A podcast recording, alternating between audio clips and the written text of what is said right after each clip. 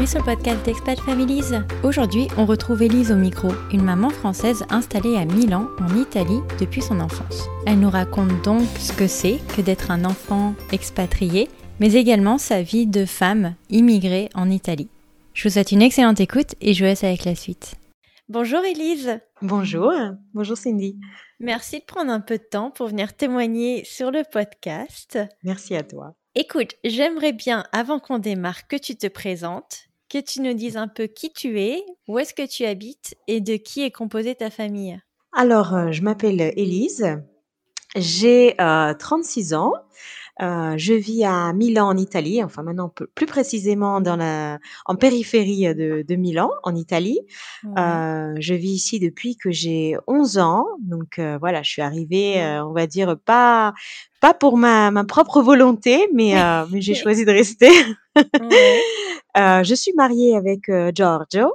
et nous avons trois enfants, Sofia, qui aura 9 ans en juillet, Jules qui aura 6 ans en octobre et Lola Rose qui vient d'avoir 2 euh, ans.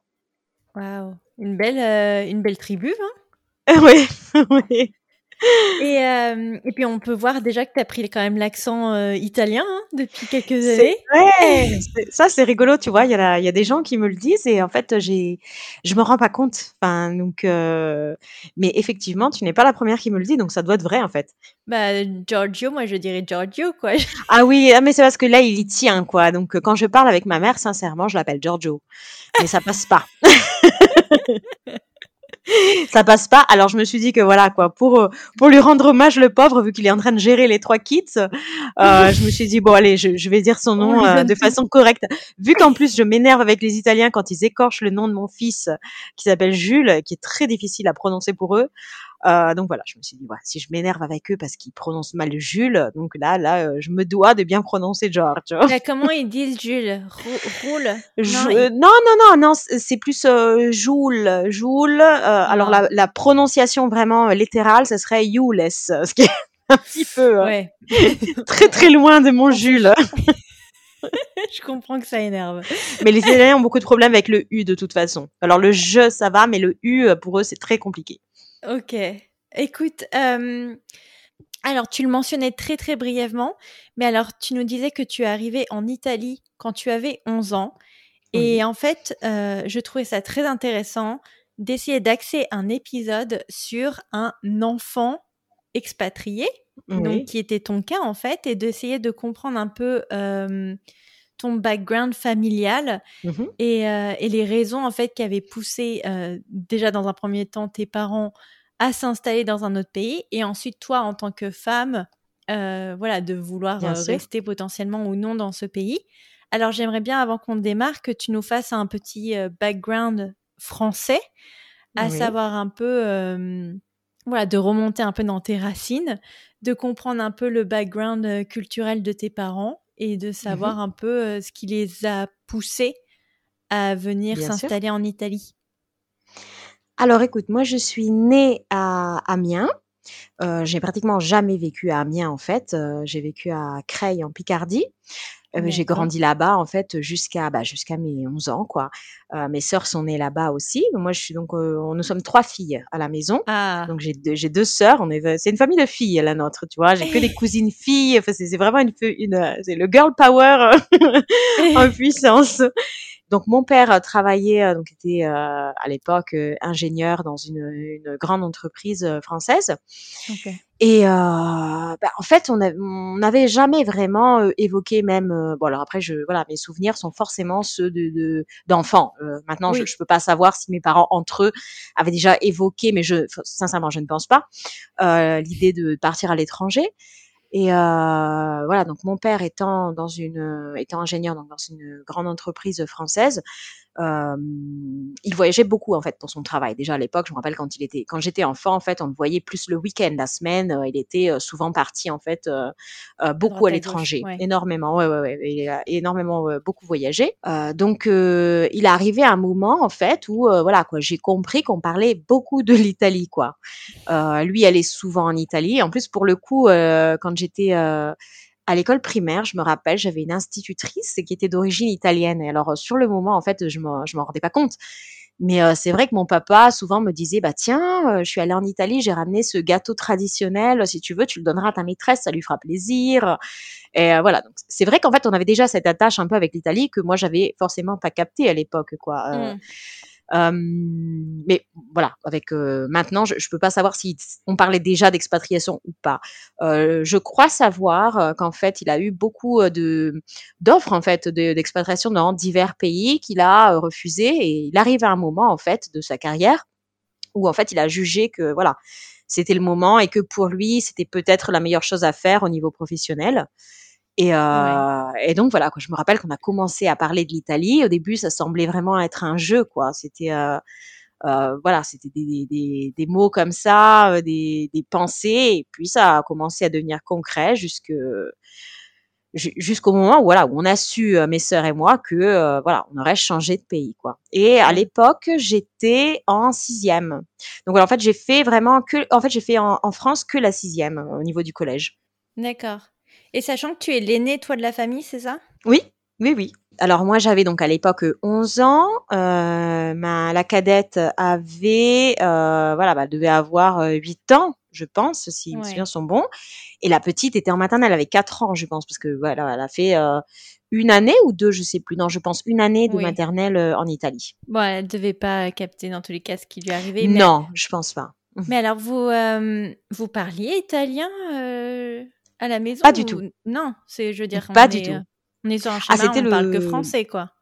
Ah oui, on était, enfin, famille, euh, j'oserais dire euh, traditionnelle française. Enfin voilà, limite l'anglais. Moi, je l'apprenais parce que j'étais en sixième, donc forcément, quoi, c'était la première approche à l'anglais. Mais c'est tout. Enfin voilà, nos, nos connaissances de langue étrangère s'arrêtaient là. donc et non, absolument pas du tout. Alors, ce qui est drôle justement, la petite histoire, c'est que euh, en fait, quand j'ai appris que, pourtant j'étais déjà grande, enfin grande, j'avais 11 mmh. ans quand même, oui. mais euh, quand j'ai appris qu'on aurait déménagé en Italie, je sais pas pourquoi, je m'imaginais dans ma tête qu'on serait parti et qu'on aurait tous commencé à parler italien, quoi, et que nos prénoms seraient traduits même en italien. Je, je sais pas, je me faisais des films hallucinants. Ouais, ouais, c'est c'est bizarre parce que pourtant j'étais pas si petite que ça, quoi, mais euh, dans ma tête, je sais pas, ça, ça faisait que ça faisait partie du fantasme.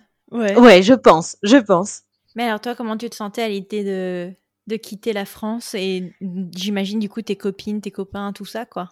Alors au début, il y avait un petit peu d'euphorie, un peu de peur, euh, un peu de curiosité, un peu d'euphorie. Et après, par contre, je l'ai très très mal vécu. Euh, j'étais, euh, en plus voilà, forcément, j'étais la plus grande des trois. Donc euh, voilà, j'étais déjà, c'était ma première année de collège, j'avais euh, ma meilleure amie, j'avais vraiment voilà quoi, beaucoup de beaucoup d'amis, beaucoup d'attaches.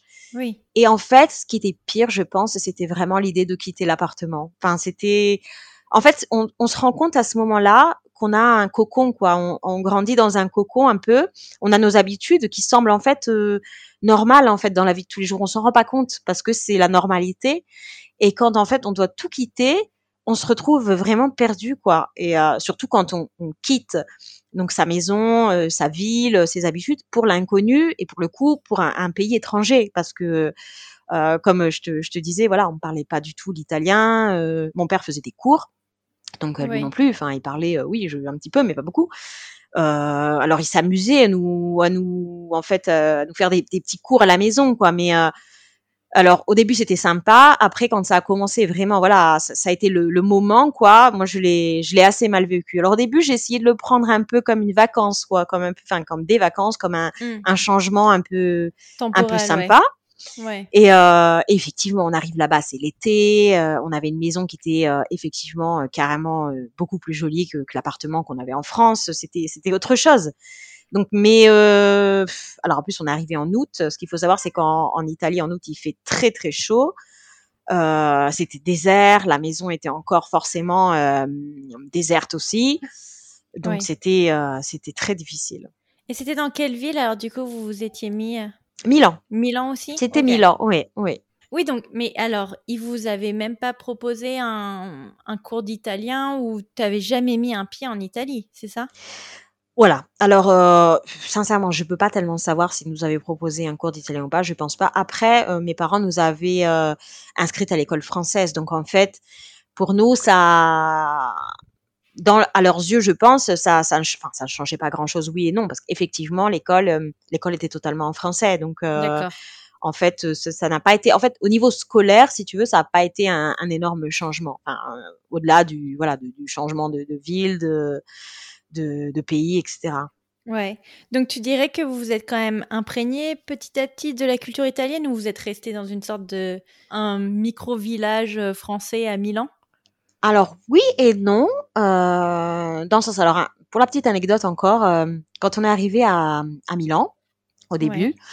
Euh, donc on était en août euh, et puis bon voilà, on savait pas trop encore. Il fallait qu'on prenne nos marques, si tu veux. Euh. en plus, ma maman ne conduit pas, n'a pas de voiture, donc quand il y avait mon père, voilà, on prenait la voiture, on allait un peu, on se baladait. quand on était que toutes les quatre, voilà, on faisait à pied, mais bon. ma mère était aussi un peu vraiment dépaysée au début, ce que je peux comprendre d'ailleurs, c'était assez difficile. Et puis bon, je répète, en août en Italie, c'est mort quoi. Enfin, c'est vraiment euh, mort de chez mort quoi. Donc euh, en plus, euh, il fait tellement chaud que là-bas les, les, magasins ouvrent à partir de 3h30, 4h même, même 4h je dirais.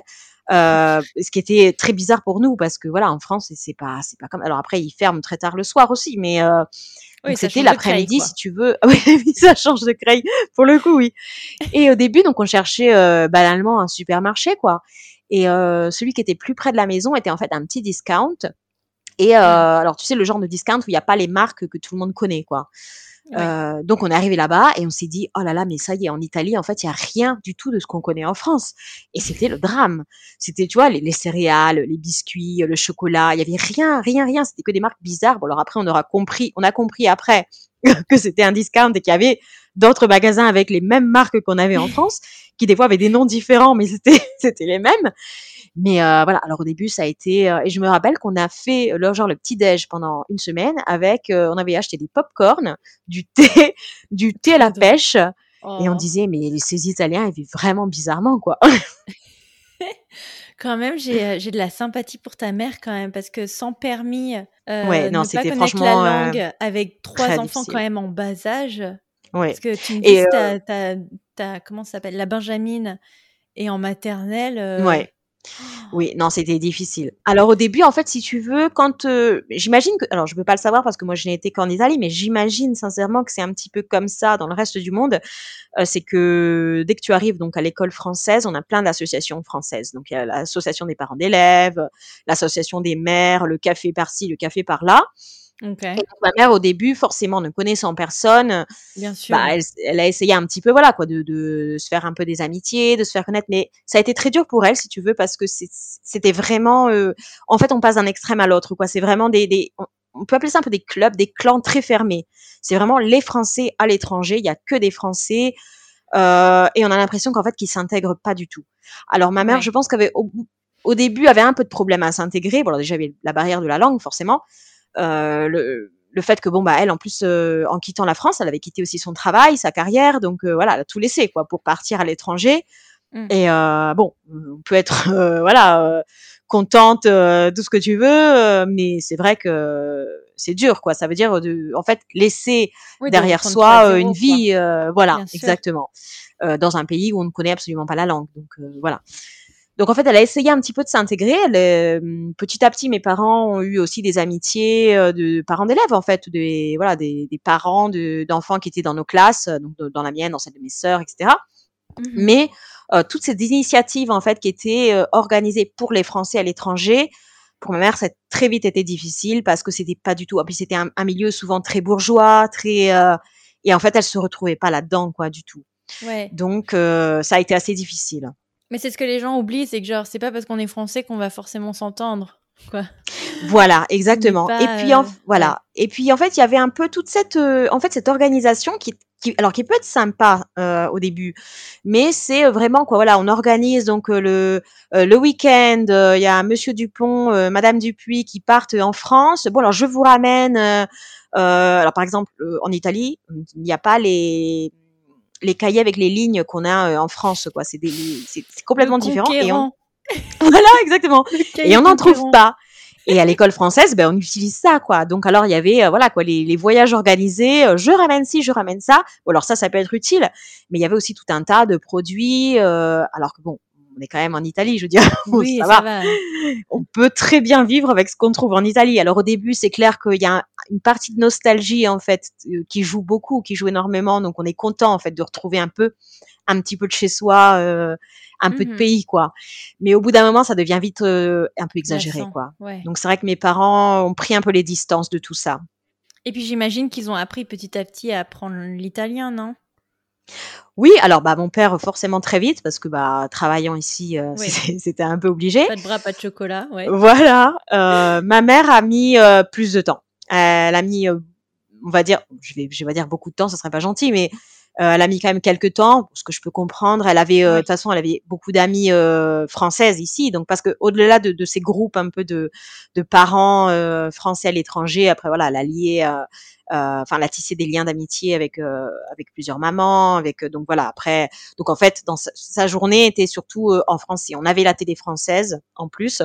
voilà, elle avait rencontré, il y avait le primeur qui était juste à côté de chez nous. La dame adorait la France, elle parlait français, donc c'était ah oui, super. Donc, oui, elle avait pas de raison valable entre guillemets de. Voilà. Voilà. Plus tard, plus tard, par contre, en fait, elle a trouvé un, un boulot à l'école française et ça a été un peu la renaissance pour elle quoi. Donc euh, banalement en fait elle travaillait à l'école française donc elle n'avait pas non plus énormément de raisons de parler l'italien mais ça l'a aussi un peu euh, je pense que ça l'a beaucoup aidé et de là en fait tout est parti quoi. Elle a, elle a beaucoup plus appris l'italien elle s'est beaucoup plus intégrée. Euh, je pense que pour elle de retrouver un travail ça ça a beaucoup joué. Et puis nous on grandit ici en plus. Ouais, ouais j'imagine bien et toi alors et tes sœurs comment euh vous vous habituez petit à petit à... Parce que, attends, vous partez, mais vos parents, ils vous avaient dit on part pour euh, quelques années ou on part euh, pour toujours? Oui. Ah non, non, alors au début, c'était bah, expatriation classique. Euh, donc c'était on part pour 3-4 ans, quoi. Donc c'était... Voilà. Effectivement, on avait gardé notre appartement en France. Et alors nous, il faut savoir aussi que pour les premières années, euh, chaque alors on sait que les, les, le cursus scolaire français, on a quand même beaucoup de vacances. Et à mmh chaque vacances, nous, même si c'était trois quatre jours, hein, on repartait en France, quoi. Donc on avait notre appartement, on repartait à Creil. C'était euh, pourtant c'était pas non plus l'endroit le plus exotique du monde. To be. pas trop. D'ailleurs, j'ai amené des amis italiens à Creil. Attention. Oh là là. c'était euh, waouh. Wow. Et donc ouais, donc dès qu'il y avait des vacances, on, euh, on repartait. Euh, après, bah, forcément, ça a commencé un peu à s'estomper. Euh, mais au début, c'était voilà, on était parti que pour 3-4 ans. Après, voilà, mon père a changé de travail et ça s'est allongé d'autres 3-4 ans. Et puis, bah, au final, ça a été du, du définitif. Ouais. Mais alors aussi, ce qui est, ce qui est bizarre à l'école française, si tu veux, quand on quand on commence, c'est que je sais pas si c'est pareil dans les autres écoles françaises à l'étranger, mais ici, en fait, alors donc effectivement, l'école est en français, les cours sont en français, euh, les profs parlent en français. Dans la cour de récréation, c'est l'italien. C'est dingue. C'est marrant. C'est que, ouais, c'est hyper marrant, c'est très très bizarre. Et moi, en fait, je me sentais euh, complètement perdue, quoi, en fait, euh, vraiment. Alors, je suis arrivée et puis pour la petite histoire, en fait, il y a vraiment parce qu'il y a énormément aussi d'Italiens en fait qui fréquentent l'école l'école française. On va dire que donc on a les expats français. Et les élites voilà, et les exactement. Alors les élites d'un peu tous les pays, hein, euh, français, euh, d'autres d'autres pays même. Euh, les, joueurs du, les, enfants joueurs de foot, euh, les gens un peu voilà donc l'élite. Ah, et par contre l'élite, les, les, enfants d'ambassadeurs, ce genre de choses. Ah, aussi, aussi. Voilà, aussi. Là, c'est l'élite. alors l'élite française, ouais, c'est ça. Par contre, on a aussi les Italiens, quoi. Les Italiens de donc de bonne famille, on va dire, dont les parents veulent que les enfants parlent une autre langue et voilà, ils ont choisi le français pour X raison. Et, euh, et donc en fait, euh, c'est vrai qu'on avait plusieurs niveaux quoi. On avait les nouveaux, donc les petits novices qui parlaient que français forcément, ou d'autres langues parce qu'ils arrivaient peut-être d'autres pays aussi. Mmh euh, après, on avait les Français qui étaient euh, voilà quoi, maintenant euh, enracinés un peu en Italie, donc qui parlaient totalement couramment l'italien, et les Italiens. Et, euh, et c'est vrai qu'au début, on a un petit peu, euh, quand on arrive, euh, on voit que les copains, euh, les, quand ils veulent pas en fait que qu'on comprenne ce que, enfin que, le nouveau comprenne ce qu'ils disent, parler en italien. il y a énormément de gens qui devant moi, par contre, au début, parlaient genre l'italien. Moi, je comprenais rien du tout, quoi. Donc, ça a été un peu, ouais, c'est, il faut vraiment un moment d'initiation, quoi, et un moment d'adaptation aussi. Et euh, j'ai eu énormément de chance parce qu'en fait, j'ai connu vraiment les premiers jours euh, une fille de ma classe qui est devenue ma meilleure amie, qui aujourd'hui d'ailleurs est la marraine de ma fille. Ah, Donc, euh, ouais. bah maintenant, c'est voilà quoi, c'est, euh, je, je, la considère vraiment comme une comme une sœur quoi.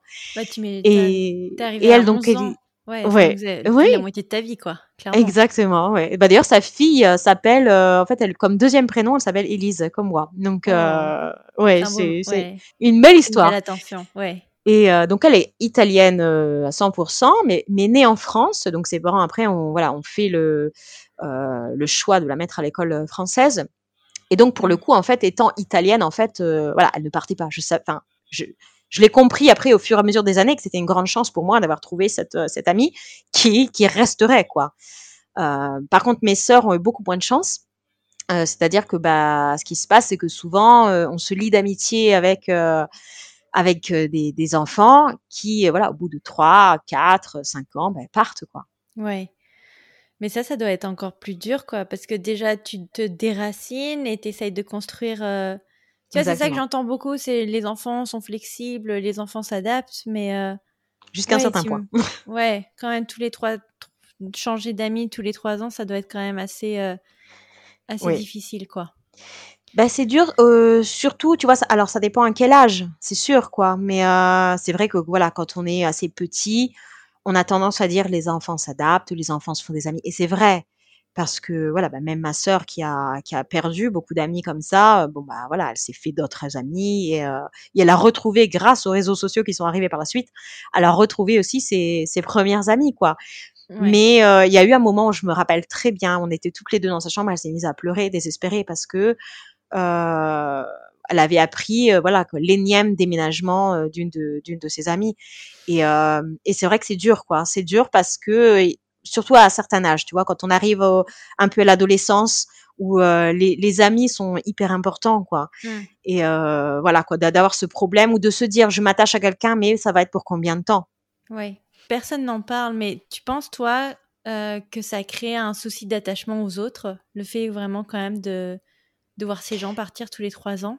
Je pense. Je, je pense un peu qu'on a un certain recul. Après, tu vois, euh, on, on connaît quelqu'un, on s'attache, mais, avec un petit moment de réserve. Ouais, je pense. Alors après, voilà, il y a du bon aussi dans le sens où, euh, bon, pareil, maintenant c'est parce que maintenant on a les réseaux sociaux et on arrive à se retrouver, ce qui était moins moins facile il y a quelques années, par contre, il faut le dire aussi. Mais ce qui est sympa après, c'est euh, voilà quoi, on, se retrouve, on voit ce que chacun est devenu, etc., etc. Donc dans un sens, ça peut être enrichissant aussi. Mais sur le moment, c'est assez dur et et, effectivement, ça dépend à quel âge. Voilà, je, je pense que l'important c'est ça. Et mais en fait, moi, à travers un peu les expériences de ma sœur, par exemple, je me suis rendu compte que effectivement, moi, j'avais eu énormément de chance parce que bah, ça a été le hasard, quoi. En fait, euh, on s'est choisi avec cette amie et on est devenus vraiment quoi meilleurs amis. Euh, euh, et, et, ça a été très important aussi pour moi au niveau même de la euh, de l'insertion un peu dans le bah, dans le milieu italien. En plus, bon bah elle était italienne, donc euh, elle elle, elle s'y connaissait quoi, banalement. Euh, oui. tout ce qu'il y avait parce que ce qui est ce qui est un peu bizarre aussi, c'est que souvent on se retrouvait un peu entre deux. C'est-à-dire que euh, moi, je voilà. Alors, euh, comme je te disais, à la maison, on regardait la télé, la télé française. Euh, on ne parlait que français. Euh. donc, moi, je, je, faisais arriver des fois, si j'arrivais des journaux de France. Donc, en fait, voilà quoi, toutes un peu les stars, les gossips, etc. J'étais ouais. axée sur la France. Ce qui se passait en Italie, beaucoup moins quoi. après, par contre, j'ai commencé un peu à balancer vers l'Italie. Mais donc, on a toujours un peu ce, on vit pas tellement l'Italie à 100% mais on vit plus non plus la France à 100%. Donc on se retrouve un peu, euh, un peu au milieu des deux. Ouais. Voilà, exactement. Et c'est vrai que d'avoir euh, pour moi une, enfin voilà quoi, une amie, euh, un guide, euh, c'était c'était hyper important. Et euh, avoir quelqu'un en fait qui te suit tout le long de bah, ta croissance, qui grandit avec toi, qui euh, qui connaît toutes les expériences que tu as que tu as faites parce qu'elle les a fait avec toi. Euh, c'est c'est ça qui est important. Alors que quand on change comme ça tous les trois ans, tout, eh ben il faut repartir à zéro à chaque fois et c'est c'est pas facile. Et puis des fois voilà, il y a les souvenirs aussi. Ah, tu te rappelles quand? Ah bah non, t'étais pas là. Euh, toi, t'es arrivé en quelle année déjà? Enfin, il y a tout ce tout ce changement un peu qui est, qui est un peu difficile à gérer selon moi. Puis on va pas se cacher, la relation change nécessairement. Exactement quand tu te vois moins, quoi. Enfin... Exactement. Ah ben moi je l'ai vu aussi parce que j'ai, je te disais donc on, on repartait en France euh, tout le temps. Donc en fait j'avais ma, ma meilleure amie euh, de France aussi. avec qui bah, j'avais grandi, quoi, que je revoyais tout le temps, quoi.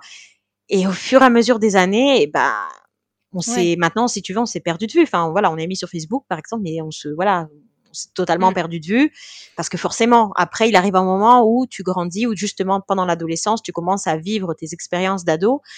Et quand bah tu les vis à des milliers de kilomètres, euh, bah oui, ou quand tu t'es pas là pour les vivre en day to day. Exactement. c'est Exactement. Là, au début, on se raconte.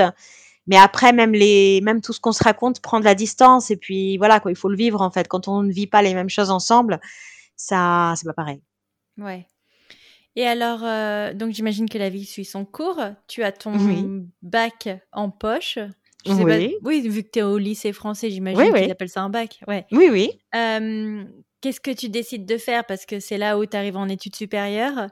Est-ce que tu décides de rentrer en France ou est-ce que tu te dis non, maintenant, euh, voilà, ma, ma maison, euh, ma vie est à, en Italie? Alors, euh, juste aujourd'hui, j'étais en train de parler de ça avec un ami, tu vois, c'est rigolo. Ah, euh, un ami italien d'ailleurs que j'ai que j'ai connu, euh, d'ailleurs c'est un de mes premiers fiancés pour la petite oh. histoire que, que j'ai connu euh, quand j'étais encore au, au, non pas au collège, au lycée. Et euh, il me disait en rigolant, c'est rigolo en fait parce que si tu penses, toi tu étais la seule qui disait mais euh, fini l'école mais je me rentre en France quoi. Dès que j'ai mon bac, je rentre en France et j'étais effectivement la seule de mes sœurs qui qui répétait ça mais qui rabâchait ça à l'infini. Et au final, je suis la seule qui est restée. Donc c'est, il m'a dit ça aujourd'hui. Je fais oui, c'est vrai. En effet, c'est rigolo. En fait, euh... donc pour la petite histoire, donc euh, je, en fait, je voulais travailler dans la mode. Ouais, J'avais bah décidé que je travaillerais dans la mode. Donc bah c'était Paris. Capitale. Ah c'est pas, voilà. pas Milan? Non, ah bah, alors ça c'est attention. Les, les, Français disent que c'est Paris, les Italiens disent que c'est Milan, donc euh, c'est pour moi on va dire que mon, mon côté chauvin euh, sort quand même. donc toi tu penses que c'est Paris? Oh, ça dépend, ça dépend pourquoi. Moi, après, moi, je suis très, très attachée un peu à la haute couture, tout ce qui est Dior, Chanel, donc voilà. C'est, c'est Paris, quoi. Après, l'Italie est autre chose. Tout ce qui est, euh, voilà, euh, cuir. Euh, enfin, ça, c'est un autre, c'est un, autre débat. non, mais moi, je trouve que j'ai l'impression que le, le savoir-faire, ok, oui, si tu parles de savoir-faire, ok, c'est, c'est France. Mais si tu parles de qualité, euh, Moi, je vois plus l'Italie. Mais bon, bref, c'est un autre débat. C'est un autre débat, mais euh, oui. Non, alors on va dire que la haute couture, euh, pour moi, la haute couture, c'est c'est Paris. Il y a pas, il y a pas photo. Euh, voilà. Après, pour pour la mode, effectivement, comme tu as dit, pour tout ce qui est cuir, accessoires, etc., etc. je pense qu'il vaut mieux se tourner vers l'Italie.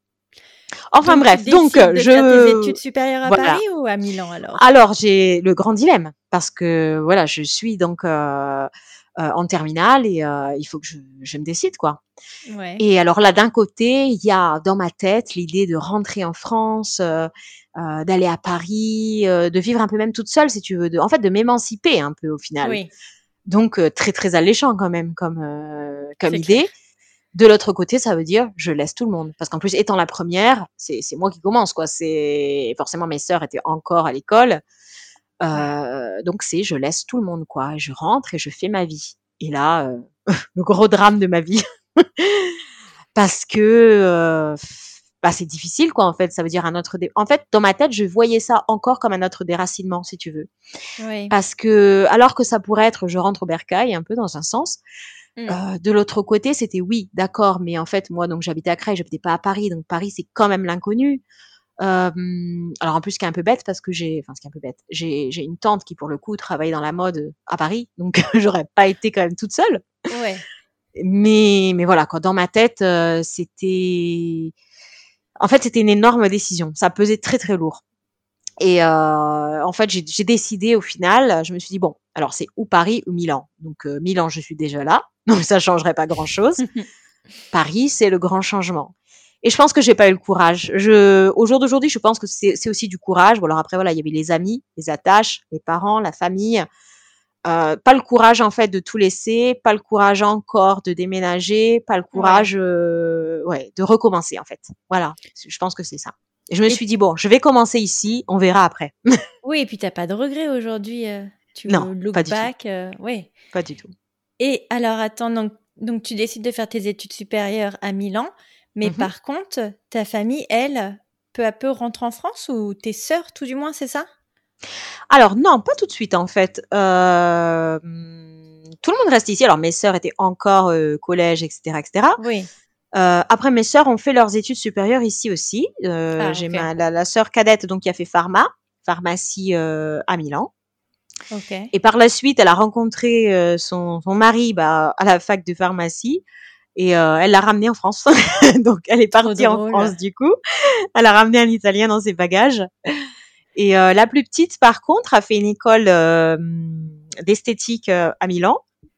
Ouais. Et puis après, par contre, a décidé de rentrer en France, mais un peu comme ça, quoi, pour commencer un peu sans sans projet vraiment établi. Mais je pense pour un vraiment un désir de rentrer en France et peut-être en étant la plus petite, elle avait un peu vraiment elle par contre un désir un peu d'émancipation quoi, de plus être la, la, petite de la famille, je pense. Ouais, je peux comprendre.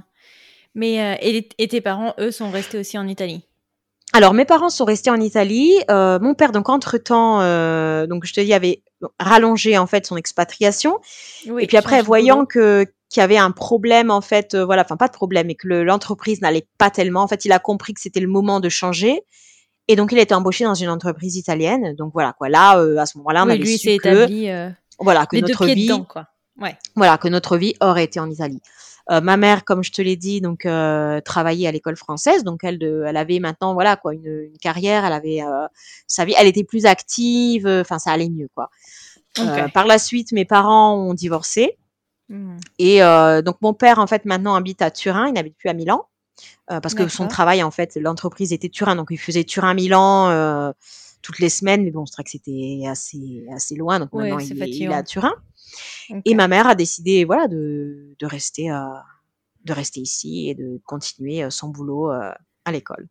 Oui, donc je comprends que tu n'avais pas la volonté de rentrer en France, quoi. Enfin, vu que tout le monde Moi, j'ai toujours été, ouais, j'ai ouais. toujours été assez, assez attachée à la famille. En fait, j'ai bon, je, je, peux pas, enfin, je, je, voudrais dire que j'ai un grand sens de la famille. Je dis pas que mes sœurs ne l'ont pas. Hein, attention, c'est oui. c'est différent. Je pense que on a des envies différentes. Enfin, moi, je je me rends compte par la suite en fait que du coup j'ai un peu adopté le modèle italien quoi le la, la famille la tradition euh, la, la, famille a grandi c'est vrai que les Italiens vivent beaucoup en famille on a les grands-parents qui sont là qui sont vraiment partie active de la famille euh, et moi j'aimais bien je pense ça me rassurait un peu ce, ce modèle d'avoir tout le monde à côté de moi en fait ouais non, je comprends bien. Mais alors, donc, du coup, j'imagine que si tu fais tes années supérieures, euh, tu t'améliores en italien? oui. oui, bah, carrément. Pour quelques en fait, arguments euh, euh, ouais, ouais. masculins. ouais, c'est tout à fait ça. Euh, c'est tout à fait ça parce qu'en plus, euh, forcément, quoi, faisant l'école française, ayant des amies françaises, oui. c'est clair que voilà quoi, mes, mes sorties, etc., étaient en français quand on a commencé à avoir des voilà quoi des amis, des copains italiens, ben là forcément le niveau d'italien euh, carrément s'est amélioré très vite. Écoute, j'ai eu le même souci avec l'anglais, hein, euh, ne nous le cachons pas. Donc c'est une bonne méthode, on peut le dire. C'est une très très bonne méthode. et euh, et alors quand est-ce que tu rencontres ton mari? Alors bah écoute. Beaucoup plus tard, hein, parce que euh, donc mon premier fiancé dont, dont je te parlais euh, était donc italien. Ensemble, euh, on est associés maintenant d'ailleurs, euh, parce qu'on a monté notre boîte ensemble, euh, un journal de mode pour la, pour la petite histoire. Et euh, ouais. voilà. Ouais. Et bon, après voilà, l'histoire s'est terminée entre nous et en fait, on était beaucoup plus amis qu'autre chose. Donc c'est pour ça qu'on est toujours amis. on est toujours amis, toujours associés, mais voilà, l'histoire s'arrête là. Ouais, Exactement. Sûr. Et en fait, euh, en sortant avec des copines euh, françaises d'ailleurs, qui habitaient euh, hors une une donc habitait hors Milan, euh, là où j'habite actuellement. Euh, bah un jour on a voilà on a décidé d'aller sonner chez les voisins parce qu'on a vu qu'ils faisaient une petite fête entre entre garçons quoi nous on était entre filles on s'est dit mais pourquoi pas unir les deux fêtes ensemble en fait? Et et c'est là que j'ai rencontré mon mon mari actuel d'accord donc j'imagine enfin, mon mari un... actuel pas que j'en ai eu d'autres hein. non non Donc j'imagine le l'italien local, quoi, le, ah, le oui, milanais, c'est ça? On ah, carrément. Ça, on dit un milanais. Carrément. Ah oui, oui, dans toute sa splendeur. Oui, oui. et, euh, et alors, à quel moment vous décidez d'étendre, vous, euh, votre famille? Alors en fait, c'est un peu particulier comme histoire parce que on décide pas en fait d'agrandir euh, la ville, d'agrandir la famille. On va dire que la famille s'est agrandie malgré nous. euh, en retour d'un voyage aux États-Unis d'ailleurs pour le coup. Ah. Euh, donc on était jeunes, voilà. Moi j'habitais encore chez, bah, chez ma mère parce que bon mes parents étaient donc divorcés, donc j'habitais chez ma mère. Euh, lui habitait chez ses parents. Et voilà quoi. Un jour, bah il y a eu un, test de grossesse positif. Et Mmh. on s'est dit, mais qu'est-ce qu'on fait? Alors à l'époque, on était vraiment juste en train de commencer à regarder pour aller vivre ensemble, mais vraiment comme ça, quoi. Et tout s'est accéléré en fait. Donc euh, Des fois, il faut un petit coup de pied aux fesses comme ça, tac tac, pour lancer la Exactement, machine. ouais. C'est vrai. Alors ça a été assez dur au début parce que voilà, on s'y attendait pas et c'était effectivement pas un- les conditions idéales, on va dire. Maintenant, moi j'avais 27 ans, donc euh, il arrive un moment où on dit bon, c'est bon, j'ai pas, j'ai pas 20 ans, c'est pas. Oui. Bon après voilà, c'est, c'est, je, je, je juge non, pas. il n'y a pas de hein. jugement, bien sûr, mais tu as, Absolument, non, non, ta non. vie où c'est- Voilà. On va dire que quand on est très très jeune, on peut se poser des questions, se dire est-ce que c'est le moment, est-ce que j'ai pas encore des choses à vivre dans ma vie de jeune fille avant d'eux, tu vois? Bien Euh, sûr. là, moi, voilà, j'avais, j'avais vécu ma vie de jeune fille. euh, J'avais déjà 27 ans, euh, je travaillais, lui aussi. On commençait déjà à parler de vivre ensemble, donc, euh, donc voilà. Donc ça s'est fait, mais bah du coup, euh, on est, on est devenus parents avant de vivre ensemble, quoi, en fait. c'est bien, ça forge. Ça forge bah oui, ça. Remarque, il n'y a pas eu de crise, rien du tout, parce que de toute façon, on n'a pas eu le drame de euh, du changement de vie, euh, genre la vie de couple euh, tout seul et la vie de couple de parents. Non, nous, on a eu tout le tout le, le paquet ensemble, en fait. Mais c'est très bien. Voilà, comme ça, il n'y en a pas eu le temps de se, se poser trop de questions. Mais alors, comment ça se passe euh, à Milan, les accouchements? J'imagine que quand même, euh, c'est pas, c'est pas le tiers monde. Non, alors non, voilà. Mais tu as bien fait de me le dire parce qu'il y a un petit peu euh, dans l'esprit français en fait, il y a vraiment cette euh, cette idée. C'est-à-dire que moi, quand j'étais à l'école française et même après, parce qu'en plus j'ai un petit peu travaillé aussi à l'école française euh, après euh, quand j'étais étudiante pour euh, pour Ouais. arrondir euh, les fins de mois comme on dit. Euh, je faisais la, la surveillante et donc euh, j'ai je je fréquentais encore tout ce milieu français vraiment. Et il y avait vraiment cette idée de voilà l'Italie, oh non non la santé en Italie, euh, genre il faut rentrer en France quoi. Dès Oh qu'on a quelque chose, on rentre en France. Et donc dans ma tête, si tu veux, j'ai commencé un peu à paniquer quoi, en me disant, j'imaginais vraiment dans ma tête que c'était le tiers monde quoi. Je me suis dit mais comment je vais faire? Il va falloir que je rentre en France, euh, paniquer quoi. Surtout que en plus, euh, on n'avait pas euh, prévu cette grossesse, donc euh, étant étant donné qu'elle soit arrivée comme ça à l'improviste, eh ben Oui. il fallait tout de suite en fait, euh, on n'avait pas de, de plan B quoi. C'était, euh, il fallait se, il fallait tout de suite y aller quoi. Mm. Et euh, alors je regardais, j'ai commencé à regarder des épisodes euh, genre de d'accouchement, etc. et, je regardais ça et c'était une émission qui se déroulait à Rome. Alors il faut savoir que l'Italie par contre est un pays qui est pas vraiment homogène. Euh, plus tu vas dans le sud et plus effectivement, euh, voilà quoi, les, les- on va dire que la santé, les, les infrastructures sanitaires laissent vraiment à désirer. D'accord. Euh, Milan, par contre, enfin tout le nord de l'Italie, hein, pas que Milan, est vraiment à l'avant-garde. Mais je, je le savais pas en fait, je me rendais vraiment pas compte. Donc euh, bon, bah, j'ai commencé de toute façon, je me suis dit euh, voilà, il y a plus de temps, il faut que je commence à me faire suivre. Donc de toute façon, Ouais. je vais y aller quoi, j'y vais. Mais alors, comment ça se passe, un suivi de grossesse? Alors bon, euh, moi j'avais choisi d'avoir un, un gynéco privé, donc parce que je me voilà, je me sentais plus sûre de cette façon. Et bah en fait très moderne. euh, Voilà, je j'ai pas de, de comparaison en France si tu veux parce que forcément Oui. j'ai jamais eu de suivi de grossesse en France. Euh, J'avais été chez une gynéco en France parce que forcément les premiers rendez-vous, ma mère m'envoyait en France parce que nous aussi on avait cette idée que non non non attention pour les pour les visites un peu euh, euh, les suivis un petit peu comme ça délicats, il valait mieux aller en France. Et euh, donc en fait j'avais déjà été chez la gynéco en France, mais euh, bon bah voilà quoi. Après j'ai j'ai eu mon suivi euh, en Italie et, et ça s'est euh, très très bien passé. Oui, et donc finalement, tu as arrêté de te faire suivre en plus en France, non?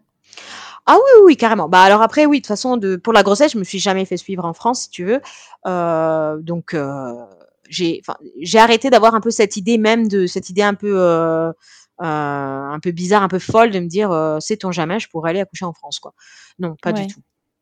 Pas du Et, tout. Et alors, les accouchements, euh, je veux dire, donc du coup, tu étais en clinique privée, euh, j'imagine, si c'est un gynécologue privé? Non, en fait, non, non, non, non. Alors en fait, ce qui se passe, euh, c'est que je sais pas si c'est pareil en, en- France pour le coup ou à l'étranger. C'est-à-dire que moi, j'avais donc euh, un gynécologue privé euh, qui était dans un dans un hôpital. hum, alors par contre, c'était un hôpital qui n'était pas à Milan, c'était en province de Milan. Et alors Ouais. très bêtement, euh, vraiment, je me disais non, mais je veux que mon que ma fille naisse à Milan, quoi. Je veux que sur sa carte d'identité il y ait écrit Milan, pas une petite ville de province. Et donc, et donc j'avais dit cache quoi.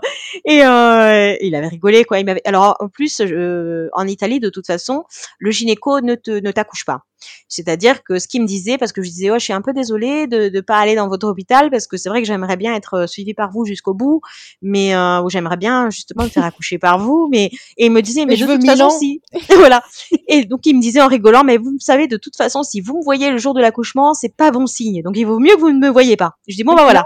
J'ai fait la même blague à mon euh, gynéco là il y a deux semaines. Vrai mais oui, parce qu'il me dit oui, alors, euh, parce qu'il commence à me parler bah, de, vu que bah, là, euh, j'étais sur la fin, et il me dit oui, alors, euh, je mais de toute façon, moi, de ce que j'ai compris, si je te vois le jour J, il faut que je me pose des, questions, quoi.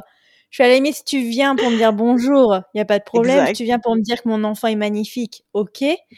Mais si je te vois pendant Arriver comme ça, c'est pas bien, non, c'est pas bon signe. Hein. Non, Mais alors, non, par pareil aux France, hein. ah, tu vois, parce que par contre ma sœur a accouché donc la semaine dernière. Et euh, elle m'a dit qu'en fait voilà son gynéco est venu au moment vraiment de la naissance quoi et que donc apparemment c'est c'est assez courant quoi. Tandis que nous non pas du tout mais peut-être parce qu'il avait pas de. Je crois que les gynécos, ils se gardent vraiment s'il y a des urgences, euh, des, des cas euh, de césarienne, des trucs comme ça, quoi. Mais euh, sinon, ils laissent ça aux sages-femmes, je pense. Même voilà, exactement. Bah, voilà. Et, ici, c'est comme ça, quoi. C'est les sages-femmes qui accouchent et si le gynéco arrive, c'est voilà, c'est pas bon signe généralement. Ouais. Et alors, tu penses que tous tes, tes trois suites de grossesse, comme tes trois accouchements, se sont bien passés Je veux dire, il n'y a pas eu de problème particulier? Euh, alors oui et non, mais euh, ça, ça n'a pas été dû à. Enfin, c'est. Disons que le premier accouchement a été donc euh, provoqué, mais bon parce que j'avais trop de liquide amniotique, enfin voilà. Ouais. C'est un truc un peu banal, mais ça s'est très très bien passé vraiment un accouchement. Mais si j'en repense, j'y repense encore, j'ai les larmes aux yeux. Le second malheureusement est a terminé en césarienne parce que mon fils était était en biais en fait, donc il n'arrivait pas à descendre tout seul. D'accord. Donc ça a été un, voilà, un peu euh, césarienne, euh, ce qu'ils appellent ici césarienne d'urgence. Je ne sais pas si ça se dit en français d'ailleurs. Non, oui, ça se dit pareil. Ouais. Et euh, donc voilà, donc ce qui, ce qui, était comme ça, et je l'ai très très très très mal vécu, mais vraiment très mal. Et la troisième, j'ai eu donc un accouchement par voie basse après césarienne qui s'est super bien passé aussi. Ah, mm. ça c'est cool. Mais oui, parce que j'ai l'impression qu'ils le disent pas assez que c'est pas parce que tu as accouché la la première fois ou la deuxième fois euh, par césarienne que celle qui suit euh, doit nécessairement aussi se suivre d'une césarienne, sauf cas bien entendu médical quoi. Exactement, exactement. Non, non. Et d'ailleurs, je dois dire que, euh, alors, j'écoute pas mal de podcasts, etc., en français, pour le coup, et c'est vrai que je me rends compte que maintenant, en France, on est vraiment axé sur ce qu'ils appellent accouchement physio, naturel, etc., etc. En Italie, c'est, alors, entre, on va me pardonner cette expression, mais on va dire que c'est un peu à la mode, entre guillemets, mais depuis beaucoup plus longtemps, en fait. Euh, D'ailleurs, c'était un peu les Français disaient que c'était un petit peu barbare. Quoi. C'est pour ça qu'on disait en fait non en Italie euh, ils sont barbares. Euh, il n'y a pas de pas de péridurale. Bah, c'est pas vrai. Enfin, moi j'ai eu la péridurale euh, deux fois sur trois quoi. Donc parce que je l'ai demandé la deuxième non parce qu'on m'a dit que je, quand je suis arrivée on m'a dit que j'allais accoucher dans la minute. Mais bon après six heures après on m'a fait de césarienne. mais ça c'est oh d'autres choses. Mais mais sinon j'ai toujours eu la péridurale. Par contre c'est vrai euh, qui sont plus axé sur l'accouchement naturel, mais ça depuis depuis très longtemps, quoi. je pense depuis plus longtemps que la France, sincèrement. Ah bah c'est bien de le savoir ça. Euh, ouais. ouais, ouais. Et euh, bon après j'avais choisi aussi un hôpital que je savais être euh, plus axé sur justement sur sur la physio. sur voilà sur ce côté. bon après physio oui, mais moi j'ai voilà j'ai voulu la péridurale, je l'ai eu. donc il n'y a, pas d'acharnement si tu veux ni d'un côté ni de l'autre, hein, mais mais par contre, oui, on est, on encourage en fait la femme à, euh, à ce côté naturel, et c'est pour ça que quand j'ai voulu un accouchement par voie basse après la césarienne, euh, à tous les coups, quoi, je, je, voulais, je le voulais vraiment, euh, vraiment à tous les coups. On m'a beaucoup mmh. encouragé, on m'a beaucoup aidé. Bon, bah c'est super. Et le post-accouchement, l'accompagnement une fois que tu as accouché en Italie, comment ça se passe? Alors, euh, j'ai l'impression alors pareil, je n'ai jamais accouché en France, donc je sais pas, mais j'ai l'impression que par contre, ça c'est un petit peu plus light, on va dire, euh. alors par exemple, voilà, euh, pour la troisième pour ma troisième, alors ça s'est très bien passé. Par contre, je suis restée, beaucoup, beaucoup de jours à l'hôpital parce qu'en fait, j'ai eu un petit problème à la vessie. ma vessie, c'était, voilà, avait été un petit peu endommagée, on va dire, par l'accouchement mmh. et donc j'ai dû avoir un cathéter etc. j'avais aussi un petit peu de problème au périnée. Et si tu veux, en France, je sais que voilà quoi, le, la rééducation du périnée, c'est quelque chose de, de courant, quoi. C'est normal. Ici, pas du tout. Pareil aux US. Tu vois, ah, j'ai. Euh, il faut, faut que j'en parle avec mon gynéco là, mais euh, visiblement c'est c'est des kinésithérapeutes, c'est même pas des euh, des sages-femmes ou des gynécologues ici, ça a été euh, voilà comme moi on, me l'a proposé après en fait parce que voilà euh, suite à ce que j'ai eu, euh, on me l'a conseillé même si après mon gynéco m'a dit qu'en fait ça allait, j'en avais pas besoin et bon tant mieux hein. Et tant mieux parce que enfin je dis tant mieux parce qu'il y a eu la pandémie entre temps et que donc c'était beaucoup plus compliqué d'aller à l'hôpital facilement. Et mais en fait voilà on m'avait conseillé donc tout un cycle de, de cours de rééducation du périnée, mais hum, mais en fait, en théorie, c'est c'est en plus quoi, c'est payant. Enfin, ouais, c'est ta poche. Si on veut le faire, on le demande et ok, mais il faut que ce soit vraiment la la jeune maman qui euh, fasse la démarche en fait. Ouais. Nous, ils nous en parlent pas jamais aux, États-Unis. De toute façon, tu vois. Euh, je pense qu'ils nous voient une fois après 6 euh, ou 8 semaines, une fois que tu as accouché, et c'est tout, quoi. Enfin, je veux dire, on... Ah oui, bah alors nous, ici, on, a... Hum, non, non, pas, pas du tout ici. Alors, ici, on, donc, euh, si tout se passe bien, si l'accouchement se passe bien, on reste voilà deux trois jours euh, en clinique et c'est tout. On revient deux fois pour le bébé, donc euh, rendez-vous pédiatre de l'hôpital. Après, bah, le suivi est fait par le, pédiatre qu'on, que l'on choisit. Par contre, pour la maman, c'est voilà la première visite 40 jours après l'accouchement avec son gynéco, quoi. C'est tout. Oui, c'est ça. Et on va te demander, OK, est-ce que tu veux un autre enfant? Voici la contraception euh, qu'on te propose. Et euh, voilà. joyeux Noël, quoi.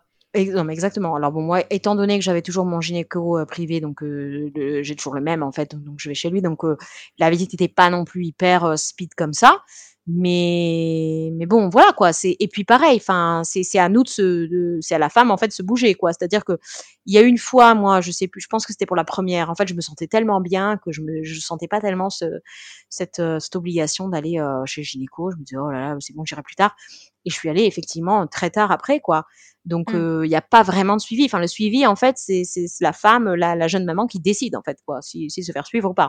Personne va t'appeler ou te dire dis donc il faudrait peut-être euh, faire une visite euh, après l'accouchement quoi. Non. c'est ça que je trouve un peu. Je pense que nécessairement on devrait mettre en place carrément au moins un suivi psychologique. Exactement. Enfin, moi, je me rends compte que mon premier accouchement a été tellement idyllique. En fait, j'étais tellement bien que je me suis pas rendu compte. Après, par contre, quand je suis revenue à la maison, alors bah du coup, comme je te, je te disais, je n'habitais pas encore avec mon avec mon mari en fait, donc notre maison était encore en travaux parce que bon, on avait acheté un appart entre temps, mais voilà, il y avait forcément un temps de. Puis ma fille est née en juillet, donc après août, bref. Donc on est forcément on est on a habité ensemble en septembre en fait. Et euh, donc j'étais chez ma mère, donc heureusement parce que j'étais aidée par ma maman. Ouais, mais euh, ben voilà. Mais sinon, on se sent perdu, quoi. Parce que même pour l'allaitement, même pour plein de choses, en fait. En fait, on passe. C'est ce que je disais à ma sœur, euh, tu vois, il y a quelques jours. Je lui disais, c'est vrai que quand on est à l'hôpital, on a toujours quelqu'un qui rentre. Enfin, entre les puricultrices, euh, les sages-femmes, la gynéco, tu vois, il y a toujours quelqu'un qui vient voir si tout va bien. Ouais. Et puis après, bon, on rentre à la maison et on est complètement perdu, quoi. Enfin, on est un peu laissé à, à soi-même, en fait. Mmh. Mais oui, mais alors, donc, du coup, ça allait être une de mes questions, mais pour l'allaitement, est-ce qu'ils vous proposent euh, genre euh, je sais qu'en France ils ont des PMI et je sais même pas euh, ce que ça veut dire, mais visiblement c'est là où les mmh. jeunes mamans vont. ah, oui j'ai compris. S'il y a une mmh. question. Oui. Mais nous on n'a rien quoi. Enfin je veux dire. Alors on a des conseillères en lactation, mais il faut les payer, tu vois, et il faut qu'elles viennent à domicile et ça coûte la peau des fesses quoi. Voilà. Alors ici en Italie, on a ce qu'ils appellent le consultorio, qui est pas qui est pas du tout payant. Hein. Euh, D'après ce que je sais certainement, parce que j'y suis jamais allée, donc je voudrais pas dire de, de fausses infos. Mais euh, je pense que si, je, enfin je pense que ce n'est pas parce que même c'est voilà que c'est très utile pour les jeunes filles euh, qui n'ont personne à qui parler de justement de contraception, etc., etc. Donc c'est des endroits qui sont assez utiles. Et euh, c'est bien aussi justement pour les jeunes mamans qui allaitent et qui ne peuvent pas aller chez le gynéco ou chez euh, voilà chez, chez quelqu'un, chez une sage-femme, enfin bref. Et mmh, mais sinon, on n'a pas tellement de pas tellement de conseils. Alors, on est à l'hôpital, on a toujours euh, euh, beaucoup de conseils pour le coup. Euh, D'ailleurs, alors par contre en Italie, donc c'est un peu le revers de la médaille, comme je te dis, on est très axé sur tout ce qui est naturel, etc., etc. On est très axé aussi pour euh, sur l'allaitement. Euh, donc moi j'ai toujours voulu allaiter et ça s'est toujours très bien passé, donc j'ai eu de la chance. Mais euh, c'est vrai que je connais beaucoup de mamans qui ont eu énormément de difficultés, qui se sont senties vraiment un peu euh, abandonnées ou même un peu genre mauvaise mère quoi, parce que elles arrivent, parce que voilà, elles ont eu des difficultés pour l'allaitement et que on, t'aide pas beaucoup, quoi. Si jamais tu, choisis autre chose ou tu choisis mmh. un allaitement artificiel. Ouais, mais je pense que ça, ça dépend des pays. Et il y en a qui ont plus de retard que d'autres. Je pense, je pense. Alors aujourd'hui, les enfants ont respectivement euh, 9, 6 et 2, c'est ça? Oui. Et euh, tu les as mis euh, dans des cursus français du coup ou tu les as mis à l'école euh, italienne? Comment ça se passe? Alors, on a choisi l'école italienne. Euh, moi, j'aurais forcément préféré l'école française, euh, pas tellement pour un discours scolaire, parce que je, voilà, je trouve qu'il y a de très très bonnes écoles en Italie, mais plus pour un pour un discours de langue, mmh, forcément. Euh, maintenant, voilà, comme je, te disais au début, en fait, je, maintenant, je n'habite plus à Milan, mais j'habite en fait dans une petite ville un peu résidentielle, juste à côté de Milan. Donc, on est, en fait, on est vraiment très très près de Milan, mais on est au vert. si tu veux. Donc c'est mieux pour les enfants, c'est mieux pour tout le monde. Et, euh, et moi, je n'ai pas de voiture. Alors j'ai mon permis, mais je n'ai pas de voiture, donc ça devenait compliqué. Euh, L'école française est quand même assez chère aussi, il faut le dire. Ouais. Euh, parce que moi, voilà, je ne suis plus, euh, je suis forcément pas expat. Maintenant, je ne suis plus, donc j'ai pas d'aide. Euh. Ouais. Pour moi, c'était assez difficile, étant donné que mes enfants, justement, voilà, sont considérés italiens, quoi, pour pour l'Italie. Et euh, donc voilà, on a choisi un cursus italien. Et oui, bon, je suis, je suis très contente de l'école. Pareil, ce que je pensais pas. Je, mon, côté français euh, pensait que l'école française était forcément supérieure euh, au, niveau italien, et j'étais, je veux dire, j'ai été agréablement surprise. C'est cool. Comment, comment tu renforces le français à la maison? Alors pour le coup, au début, j'étais partie avec beaucoup d'idées. Euh, dans ma tête en me disant parce que alors par exemple en Italie on a aussi euh, enfin en Italie à Milan pardon euh, à l'école française ils font aussi des cours en fait si tu veux de samedi quoi. Des cours de français justement pour les enfants français qui sont dans un cursus italien et qui ont envie de, de renforcer le français. Donc je pensais ça pour moi c'était formidable. Après forcément la vie et, et le fait d'avoir des enfants m'ont appris que c'était moins facile au quotidien en fait. On se fait beaucoup d'idées au début et après on se rend compte que non c'est pas si simple que ça. Euh, puis bon voilà quoi. Euh, Milan, Milan c'est très c'est grand comme ville quand même donc. Euh, euh même si je suis vraiment, euh, moi j'habite une petite ville qui s'appelle, enfin une petite ville, oui, qui s'appelle Arese et qui est vraiment accrochée à Milan. Mais voilà quoi, selon la zone où je dois aller à Milan, c'est pas si proche que ça quoi. Donc ça devenait très compliqué. Donc en fait, euh, alors, ce qui est, ce qui est un peu dur pour moi, je dois, je dois l'avouer, c'est le fait que mes enfants soient plus italiens que français. Parce que, bah forcément, ils vont à l'école en, euh, en, Italie, ils regardent la télé en italien, ils, ont des amis italiens, ils vivent, voilà, euh, banalement, ils vivent en Italie. Quoi. Leur papa est italien, moi, avec leur papa, je parle en italien. Euh, donc, en fait, la première langue est l'italien. Ma première fille est totalement bilingue parce que je lui ai parlé en français, voilà, quand, dès qu'elle est née et euh, ça a été plus simple. Euh, le deuxième, beaucoup moins parce que euh, bah après quand ils étaient deux entre eux ils ont commencé à parler euh, italien. Avec le papa il parlait italien donc c'était et là maintenant qu'ils sont trois effectivement je, je, continue à dire au plus grand mais parlez à la petite sœur en français mais c'est en fait pour eux leur automatiquement ils vont parler en italien. Donc en fait ce que j'essaie de faire pour renforcer c'est que par exemple les dessins animés par exemple les, tous les films Disney je les achète en DVD en français. Ou les, les livres sont en français. Donc le soir le livre, euh, voilà quoi, la petite histoire du rituel du coucher est en français, les, les DVD sont en français, et heureusement en fait ils ont quand même mes parents qui, qui le voient beaucoup en fait ici. Ah c'est vrai, oui. et euh, donc ils leur parlent en français en fait. Ça c'est cool, ouais. Et ils ont pas des petits copains euh, français? T'as pas essayé de leur contrôler leur cercle bah, leur, leur cercle social. Ben c'est c'est pas c'est pas tellement disons que c'est pas facile parce qu'on est étant donné qu'ils vont à l'école en Italie euh, bah forcément leurs amis sont tous italiens quoi. Donc euh, si j'ai par exemple bah, donc ma meilleure amie euh, dont je, te parlais tout à l'heure a une petite fille qui parle pour le coup par contre elle parle plus français qu'italien. Ah bah parfait. Et quand ils se voient ils parlent aussi en, français. Après voilà quoi, ils, commencent à avoir aussi des petits cousins donc quand on voit les ah. cousins c'est c'est en français aussi. Mais de toute façon, je pense qu'il n'y a pas de bilinguisme 50-50. Hein. Je pense qu'en général, c'est 70-30 euh, ou 60-40. Quoi. C'est ce qu'on dit, c'est ce qu'on dit. Alors après, j'avais un peu peur parce que je me suis dit, euh, voilà, quoi, je...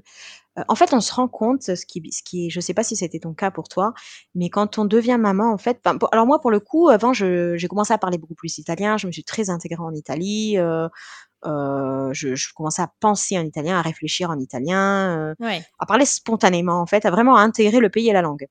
Quand je suis devenue maman, au moment vraiment, enfin voilà, vraiment au moment de l'accouchement presque, hein, tu devais et là t'as les racines Français, qui ressortent. Voilà, non mais les, les, racines qui sortent. Et en fait on a envie, on est vraiment dans la transmission en ce moment-là, c'est dingue je trouve, parce que on a vraiment les racines qui ressortent et on a envie qu'en fait que nos enfants voilà quoi, ça fasse partie vraiment de notre histoire et donc euh, par le français. Enfin, en fait, moi, il y a des fois ce, ce que ce qui me ce qui m'embête ou ce qui me rattriste des fois un peu, parce qui m'attriste plutôt, c'est bah, de pas pouvoir partager des choses de mon enfance avec eux, par exemple, parce qu'ils le connaissent pas ou parce que tel film ils l'ont vu en italien ou parce que donc euh, c'est frustrant. Voilà. Voilà, exactement. Comme tu dis, c'est frustrant. Donc, euh, j'essaye en fait, euh, voilà quoi. Maintenant, euh, bah, ma fille, euh, la plus grande, donc à 9 ans, donc maintenant elle sait très bien lire en, italien, elle, adore lire, donc euh, je, je, commence petit à petit à lui prendre des livres en français par, par exemple, les livres que j'aimais quand j'étais petite. Euh, donc voilà, j'essaye en fait de d'être dans, dans le, de l'autre côté de la balance, quoi, comme ça, avec des petits, des petites choses. Donc la petite est à fond sur Petit ours brun, ce qui est super. Toupie. Mais et puis j'imagine qu'aussi ton mari n'a jamais appris le, le français. Non, alors si, parce qu'en fait, euh, en Italie, pour le coup, dans les langues étrangères, c'est euh, anglais forcément en premier, et après on a tout de suite le français. D'accord. Mmh. Bon bah ça va. Alors il peut te faire un peu de renforcement. Euh, voilà, voilà. Bon après, c'est vrai que je pense que en fait, en me, en me fréquentant, fréquentant ma famille, etc. Le, français un peu, euh, il a, il a comment dépoussiéré son français, on va dire. Et, donc, euh, il parle assez bien le français. C'est vrai que je me rends compte que quand on part en France, dans ma famille, etc., etc., il a aucun problème en fait à, à soutenir une conversation tout seul en français, quoi. Ça c'est quand même vraiment cool, hein, parce qu'imagine euh, le reste d'entre nous qui oui. qui bataille encore tous les jours à apprendre, à, à, demander à son mari à apprendre la langue, quoi. Donc T'as bien raison. Non, mais alors, aujourd'hui, alors, tu dirais que tu te sens plus italienne ou française? Mais comme je te dis, avant de, avant de devenir maman, je t'aurais dit italienne. Euh, là, je, voilà, je travaille maintenant. Voilà, mon travail est en italien. Mes amis sont italiens. Je, euh, donc, je suis vraiment ancrée un peu dans, dans la culture italienne et dans le pays. Et franchement, c'est vrai que je, je pense que je, voilà, je ne le quitterai pas euh, là maintenant, tu vois. Ouais. Par contre, le fait d'être devenue maman a vraiment, euh, oui, a, a fait ressortir mon côté français. Et donc, non, je, je me sens, euh, je me sens française, absolument. Mais c'est marrant parce qu'aujourd'hui, enfin, ta vie, tu l'as passée quand même plus longtemps plus, en Italie qu'en France. C'est vrai. C'est ce que je dis à tous les Italiens quand je dis comme ça. Oui, de toute façon, toi, t'es française. Euh, oui, attends, mais j'ai vécu plus en Italie qu'en France quand même. ouais. Est-ce que tu aurais des conseils à offrir à des jeunes adultes qui doivent suivre leurs parents en expatriation comme ça a été ton cas? Alors, je vais dire que sincèrement, je pense qu'il faut prendre son temps. Euh, il faut laisser faire les choses, vraiment, parce que je me rends compte que hum, tout le monde a un temps différent. Enfin, pour moi, ça a été très dur au début, tu vois. Et après, au final, c'est, je me suis très très bien intégrée. Et maintenant, voilà, je, je considère vraiment l'Italie comme mon pays. Euh, je me rends compte que pour mes sœurs, euh, l'intégration a peut-être été plus facile ou plus rapide au début. Et puis après, au final, elles se sont, voilà, elles ont préféré, euh, elles ont préféré rentrer en France. Donc, euh, je pense qu'il faut vraiment euh, que chacun respecte ses temps. Il faut pas faire de forcing, forcément laisser faire les choses et euh, et ça viendra. voilà. Ouais. Pas non plus, voilà quoi, euh, pas forcer en fait, pas forcer d'un côté comme de l'autre, c'est-à-dire de d'essayer d'intégrer les enfants, de leur faire faire trop de choses. Je pense que au final, les enfants ont vraiment cette capacité aussi de un peu d'adaptation qui est beaucoup plus fort que ceux des adultes, mais aussi un peu de la curiosité, non? Euh, mmh. Et, c'est important de les laisser un peu s'éveiller tout seuls, je pense. Alors oui, en leur proposant des activités, etc., etc., mais vraiment en les laissant euh, en les laissant prendre leur temps parce que voilà pour moi c'était très très dur de m'adapter en Italie enfin au début il y a eu un moment où je genre je, je, je détestais le pays quoi je c'était j'en voulais même un peu mes parents si tu veux et puis voilà au final maintenant je suis je suis contente et je sincèrement voilà que je changerai rien de ce qui s'est passé ouais tu veux pas retourner à Creil? Non. Aujourd'hui, je regardais sur Google Maps d'ailleurs. Euh, j'avais mis la, comment tu sais, le, le, les images là. Et j'ai eu un, moment, le coup de cœur, quoi, le, le vraiment le, la nostalgie, mais terrible. et par contre, voilà, bon, euh, je, je, sais ce que j'ai laissé à l'époque et je pense que si, voilà, si je retournais maintenant, ce serait déjà un peu autre chose et je pense qu'il vaut mieux que je reste sur mes souvenirs. Et alors, qu'est-ce qu'on peut te souhaiter euh, pour la suite? Ben écoute, euh, je vais pas dire à notre enfant parce que sinon je pense que mon mari va prendre un billet pour le Mexique et je ne le reverrai plus. Donc, euh, même si ça a toujours été mon truc, ça les grandes familles. Mais j'aimerais aussi peut-être dire les voyages. J'ose même pas trop le dire parce qu'en ce moment, euh, voilà. Ouais. Je, je, suis sincèrement, je, voilà, je suis très déjà, euh, j'ai beaucoup de gratitude en fait parce que je, je suis très heureuse de, de, de ce que j'ai, de la famille que j'ai. Euh, là, on va voilà, on va bientôt changer de maison, une maison plus grande. J'ai toujours d'ailleurs voilà, justement ce qui a ce qui a un petit peu ce qui a un peu à voir avec tout tout mon parcours, c'est que j'ai absolument voulu avoir une, bon, une maison énorme, je m'entends hein.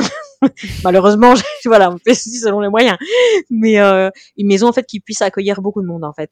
Et voilà, c'est ça. Peut-être voilà, ce qu'on peut me souhaiter, c'est ça, que je devienne un peu un port d'attache, même pour mes enfants. C'est l'auberge italienne. Exactement, exactement.